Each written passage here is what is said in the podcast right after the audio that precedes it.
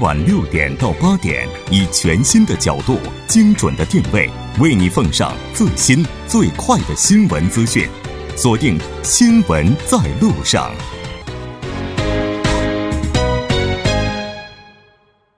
好了，半点过后，欢迎回来，这里是正在为您直播的 TBS EFM 调频一零点三，新闻在路上。稍后是广告时间，广告过后马上回来。想要购买韩国时尚服饰、化妆品、K-pop 专辑吗？马上下载 Gmarket Global 手机端，开始轻松购物之旅。您的时尚购物助手 Gmarket Global，无论您身在何处，从韩国直邮到您身边。在应用商城里搜索下载 Gmarket Global 吧。 좋은 커피는 한순간도 향을 놓치지 않기에 카누의 향이 더 풍부해졌습니다.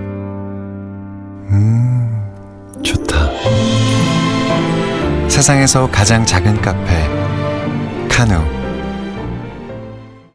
하이마트 모델 에이핑크입니다.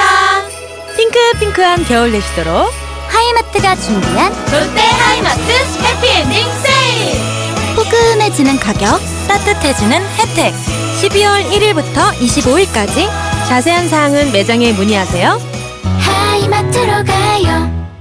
분다 찬바람이 온다 추운 날이 왔다 초기 감기 IMS 2012년부터 5년 연속 감기약 부문 국내 판매 1위. 대한민국 1등 감기약 판피린. 초기 감기 역시 판피린이지 감기 조심하세요. 두통에도 좋습니다. 동아제약 판피린. 好的，欢迎回来。接下来呢，为您带来我们今天新闻放大镜的第二部分，继续和来自 NH 投资证券投资战略部的责任研究员朴仁金，以及来自 KEB 韩亚银行外国人投资本部的科长赵媛媛一起来讨论韩国十一月家庭负债剧增十兆。那节目也期待您的参与，您可以发送短信到井号幺零幺三，通信费用每条为五十韩元。另外，您也可以在 YouTube 上搜索 TBS EFM，在收听 Live Streaming 的同时点击对话窗参与互动。那刚才在半点休息之前呢，赵科长也是在为大家算一笔账。接下来咱们继续接着这笔账算下去。啊，对，刚才有讲到了哈，如果就是央行上调了二十五个基点的这个利率之后，假设银行可能提高的利率，比如说一个点，嗯，嗯。刚才裴元金员也讲过，就是这一个点的话，基本上一个我们年薪五千万韩币左右的一个家庭收入里边，如果有一部有大概三亿或者两到三亿的这个房贷贷款的话，嗯。一年里边可能多支付出去的利息大概在七十五到八十万左右。哦，嗯，所以平均到每个月的话，实际上这个金额并不多，是完全是可以承受的嘛。也就是说，我贷了三个亿。然后只是往，嗯，就是这个美联储上调二十五个基点，或者说央行上调二十五个基点的话，我们可能会多支付的贷款金额只有七十五万韩元左右。对，七十五万多，他们是这么算出来的。但是当然。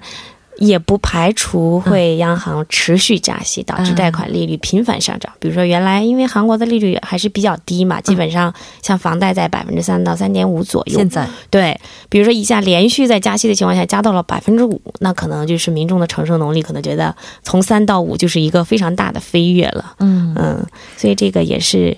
嗯。实际上算出来并不多，但是民众的心理也会影响挺大的。对，嗯，这韩国的话，像这个贷款利率的话，我记得之前的话大概是百分之四、百分之五左右，最近这几年一直降。刚才您提到说，目前的话可能是百分之三到百分之三点五，那也就是说，它回到之前水平的可能性也是不排除的。对，嗯，最高的时候印象当中是多少？韩国的贷款利率吗？对。贷款利率，韩国贷款利率应该到五的时候应该也是有的，嗯，到五的时候，嗯、到对年息百分之五的时候，但是已那已经很久之前了，因为韩国的利息可以说是六年多嘛，这首一次实行的加息，嗯、一直是一降再降，嗯，对，不停的来挽挽，就是让消费来消费嘛，刺激消费，但现在突然一下六年六点六年零五个月吧，可以说、嗯、突然开始了反转，嗯，我怎么突然觉得在韩国的话，年轻人似乎是一个受害群体呢？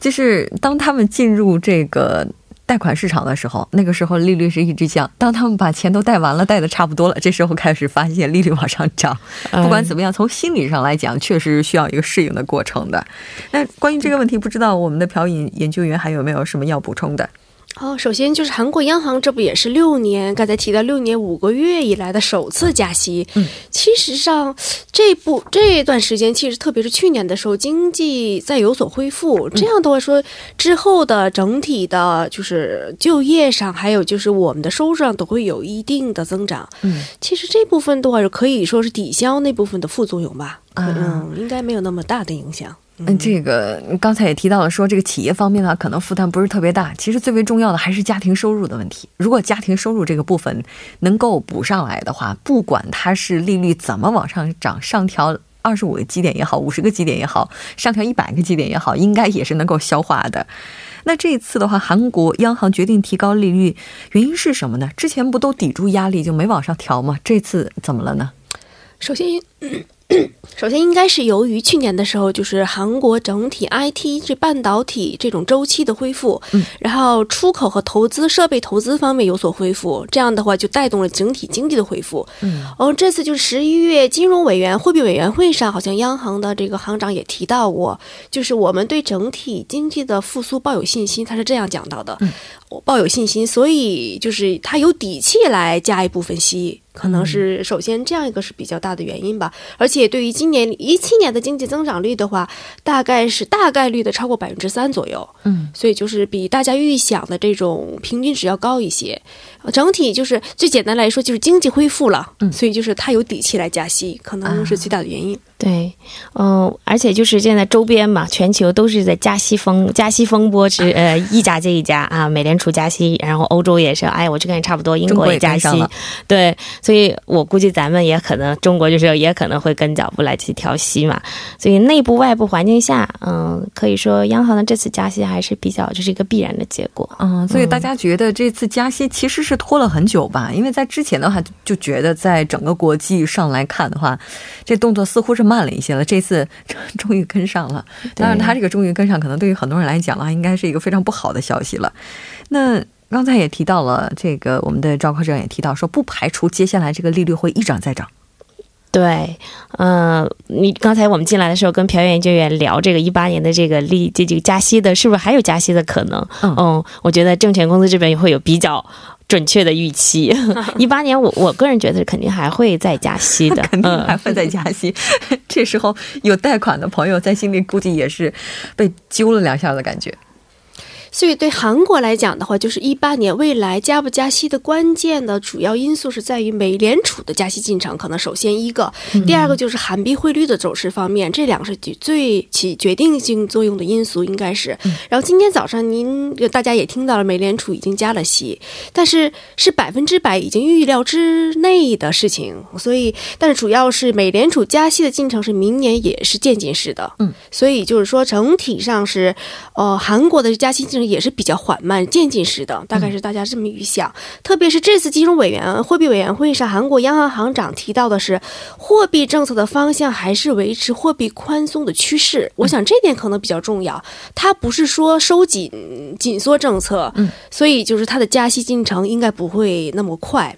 而且就是。今对今后的加息会慎重的判断，这是他提到的问题。嗯，所以说今年、明年的加息进程应该是非常非常缓慢的。所以，我们券商方面的大家不会都在预测，做债券的人会预测明年加息有几几次加息的可能性。几次啊？所以，所以大家现在就是整体上平均只是明年三季度有一次加息。三季度，也就是说，在明年大概是九月份、十月份、十月份的时候。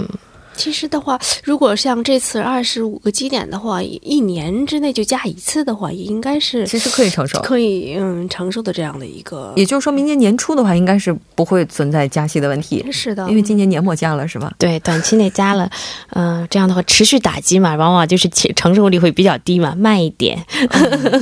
哎，但是这个我不知道为什么，就是一提到加息这个词的话，这个很多朋友可能就会觉得，是不是会给我们接下来的一些贷款啊或者什么的增加。比较大的负担，其实刚才听两位研究员就这么算了一笔账，觉得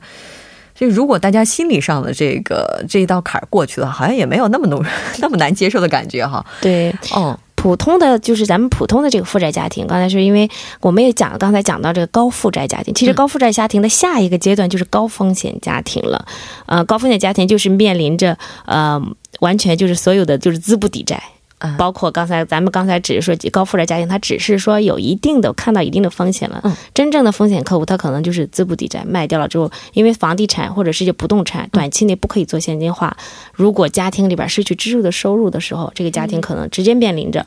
呃，我们就说企业说倒闭，嗯。家庭可能就是说，房子被拍卖，啊、对，呃，你就要去去自己有你所有的持有的资产就要去抵债了，嗯，这个在中国的话，买房子据说可以以买的这套房子为抵押，然后去贷款。在韩国的话也是类似的吗？嗯，对，因为持有的咱们已经买入的房产去再抵押、呃也是可以的，因为它是有现金价值的嘛。嗯。哎，但是像这个高风险家庭，刚才提到了说，如果要是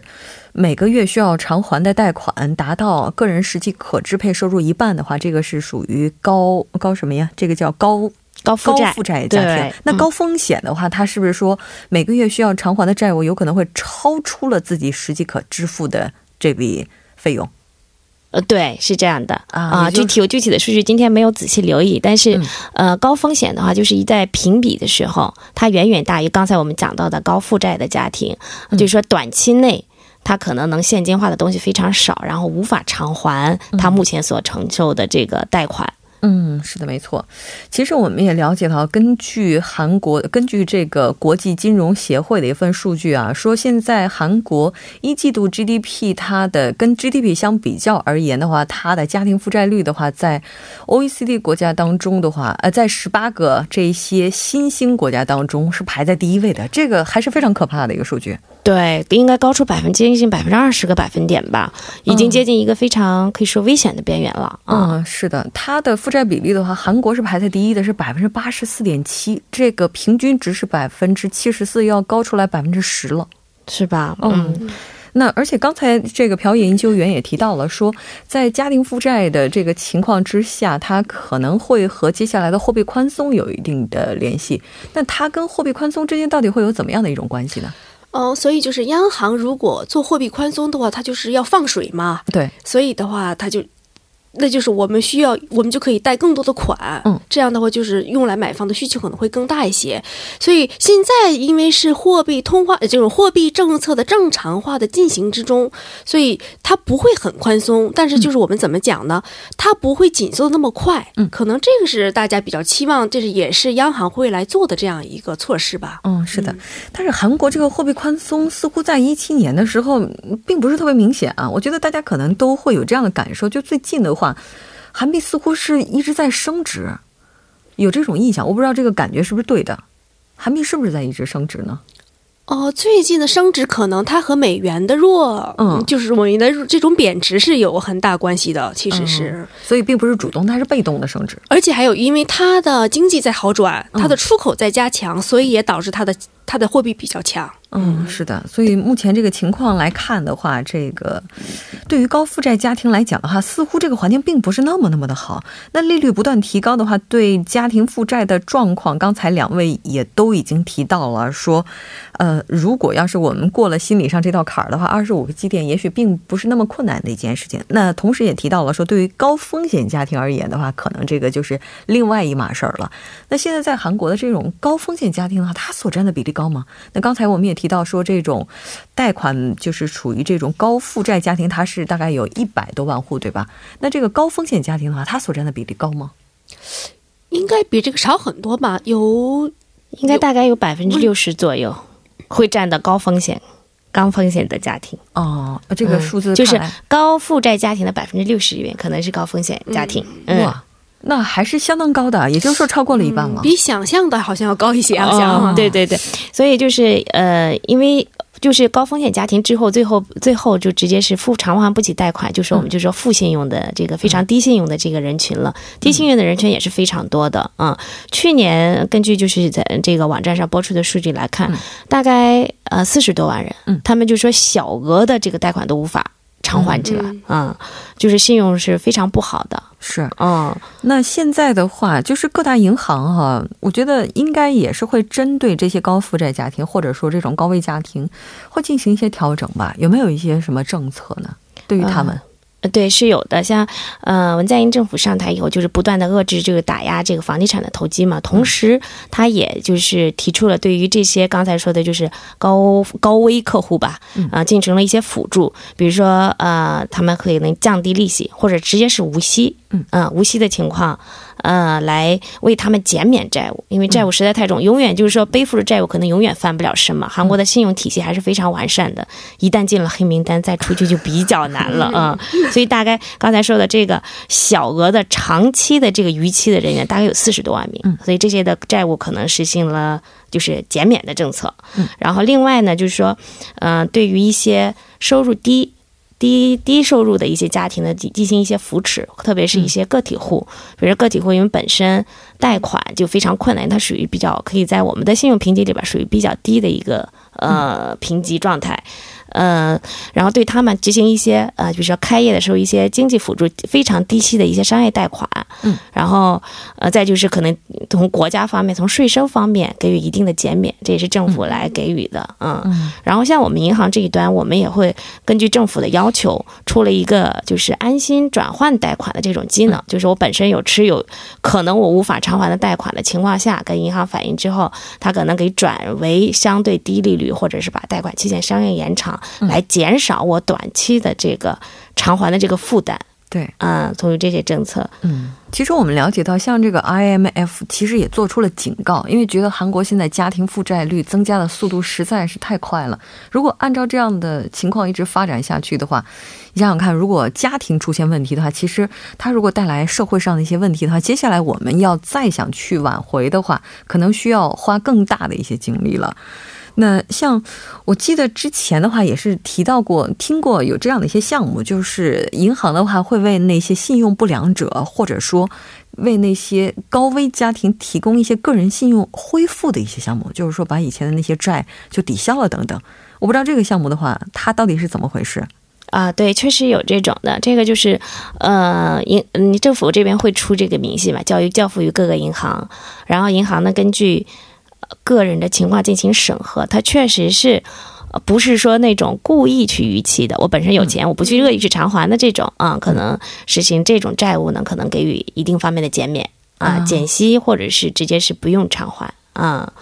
就是他这个条件应该是比较苛刻吧？啊、对，肯定的，呃，哦对于这个审核方面还是比较严格的啊、因为韩国的各类信息还是比较透明的。嗯，哎，但是不管怎么样的话，就觉得一个人哈，如果他超出自己实际的支付能力去进行了贷款，然后现在呢，国家又，呃，通过这种审核啊等等，就把所有的这些债务全部减免的话，这样的事情其实听起来有点像天方夜谭。就一般会针对什么样的人群，就把他所有的这些债务都给减免了呢？啊、人群里边其实就是收入低嘛，比如说就是啊、低收入家庭啊、就是你，而且是年纪比较大的啊，对对嗯他基本上没有收入能力了，他就更无法去偿还这个了。嗯、再就是一些呃，比如说呃。残疾人就是我觉得特殊家庭，特殊家庭，嗯特殊家庭对，嗯，这些家庭可能原生之前贷的一些长期的这个金额也不大，可能金额在三千万或者是一千万韩币以下的这种金额、嗯非常小，但是他是真的没有能力偿还的这种。嗯我觉得可能银行接触的是这样的一些人群，但是对于债权公司来讲的话，这个负债的话，它可能就是另外一种意义形式上的了。可能那些人的就是呃低收入或者是年龄比较高等呃比较大，然后嗯。没有这种偿还能力的人，做债券方面的啊，就这中介公司投资应该是比较少一些，嗯。嗯，没有，基本没有见到，一般都是高净值客户可能比较多一些吧。嗯，像做债券这方面的话，就是以个人的名义哈，然后比如说以个人的名义进入债券市场，然后在整个投资的过程当中出现一些差池啊，使个人的负债不断增加，这样这样的情况多吗？哦，他也有，因为他是就是怎么说，我们就是说他从信用也是从信用这种贷款上，他这个在券证券公司可以借到钱，但是他政府也在控制这个方面，就比如说那个比率是在往调低的，嗯，哦、他不会让你。加很多的杠杆所以就是说有那样的问题，但是没好像没有就是我们房贷这方面这么严重。嗯，我们刚才其实也了解到，好像在韩国的话，这么高的负债率，其实贡献最大的应该就是房贷这方面了，其他的话应该就是年轻人。年轻人对这个数字做出的贡献最大，有一个原因也可能是因为对于自己养老啊等等这方面的不足造成的。当然，我不知道这个数据到底是从哪儿来的。那这个数据有没有可能是因为对自己的老后准备不足，所以说把这部分钱比较多的就注入到金融市场？所以说产生这样的情况有没有可能？好像我没有那么大的可能，嗯，啊，没有那么大的是的，嗯，因为现在好像年轻人好像没有，我不太清楚这个具体数字没有留意到过，但是可能因为和国内应该是差不差不多的情况吧。这种家庭贷款，因为我们注意到，其实本来中国我们国内也是企业贷款，企业的负债其实最大的问题。但是，一七年下半年来看，企业的负债它打住了，但是它的家庭负债突然上去了。其实最大。罪魁就是也是最大原因，是因为房贷的问题。可能我觉得韩国、中国基本上是一样的，好像比起其他的原因都是很微乎其微的。嗯，但是最大原因就是房贷的问题。嗯，是的。那但是不管怎么样，好像每一次我们在接触到韩国家庭负债的时候，哈，这个数字都是一直在涨，好像就没往下减过。就这数字每一次都是往上飙的感觉。这到底是什么原因呢？是因为大家这房子都还买没买够哈？因为房价不断攀升嘛，这这几年一套房子，也许比如说首尔的一套，马浦区的一套房，那至少在十二亿韩币左右。但是也许两年前它只有六个亿。嗯，这个房地产的翻倍也造成了贷款金额的持续的这个翻倍。嗯，所以刚才我们一直惊讶说今年哎比上个月增长了这个负债增长了十兆。嗯，但实际上去年的十一月份是增长了十五兆。啊，也就今年还是被控制住了。今年，所以政府层面上来，很多就是说，这个舆论是说，今年控制的还是还是可以的，对，还是有一点点符合那么点预期，就是有这种啊。所以，嗯，两面性吧，这个，嗯。那如果要是考虑到目前这个对家庭负债贡献最高的行业是房地产的话。那其实这个接下来我在问的这个问题，似乎答案也是非常明显的。也就是说，在未来的话，这个家庭负债有没有可能降下来？似乎可能性应该也是不高的吧，还是会接着涨。只能说增加的速度变得缓慢吧，就是比较好的，应该是比较大的比较好的效果了吧。如果能达到那样的情况的话，也就是说，这个负债还是会不断的涨。对，再就看，因为已经贷款的这些人员的偿还以及新贷款的支出的这个比率会持有一个怎样的水平了？目前根据新出的这个 DTI 和 DSR，都明年的话。可贷款的金额确实比之前少了又少，特别是首尔以及就是这个投资过热地区，嗯，非常少。那么源源不断的后期的人员还进来的话，也许这个比例会有一定的缓慢增长，但是不增长是不可能的。我觉得这个 这个缓慢增长需要的是政府宏观调控，然后外加个人自己的一些调控了。好的，非常感谢今天两位嘉宾做客直播间，给我们带来今天的这一期讨论。我们下期再见。好的，稍后我们来关注一下这一时段的路况、交通以及天气信息。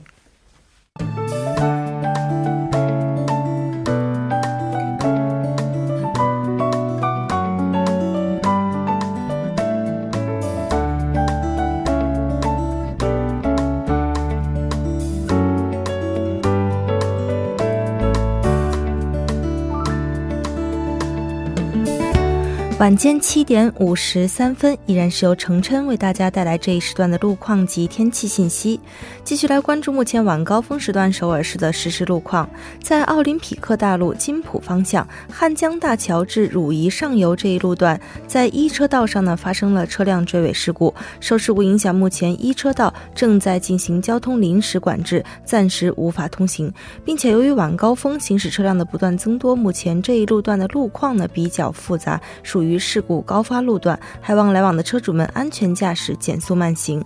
接下来是在松坡大路蚕市铁桥南端丁字路口至蚕市站方向，之前在三车道上发生追尾事故的车辆呢，已经移至下行车道上进行处理，请途经的车主们参考相应路段小心驾驶。好的，我们来关注一下天气。明天傍晚开始呢，中部及全北地区预计会有降雪。未来三天气温不会出现明显的变化。近期冷空气活动频繁，建议听众朋友们及时关注天气预报，注意防寒保暖。首尔市未来二十四小时的天气预报是这样的：今天夜间至明天凌晨多云转晴，最低气温零下七度；明天白天阴转阵雪，最高气温三度。好的，以上就是今天这一时段的天气与路况信息，我们明天见。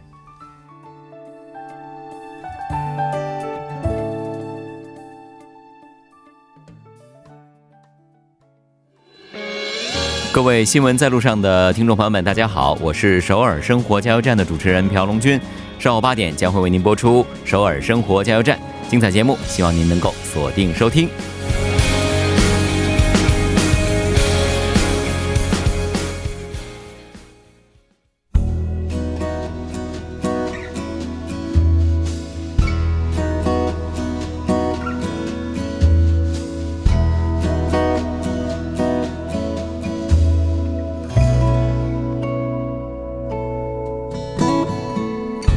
好的，到这里，我们今天新闻在路上两小时的节目马上就要接近尾声了。最后，依然为您送上我们今天的结束新闻。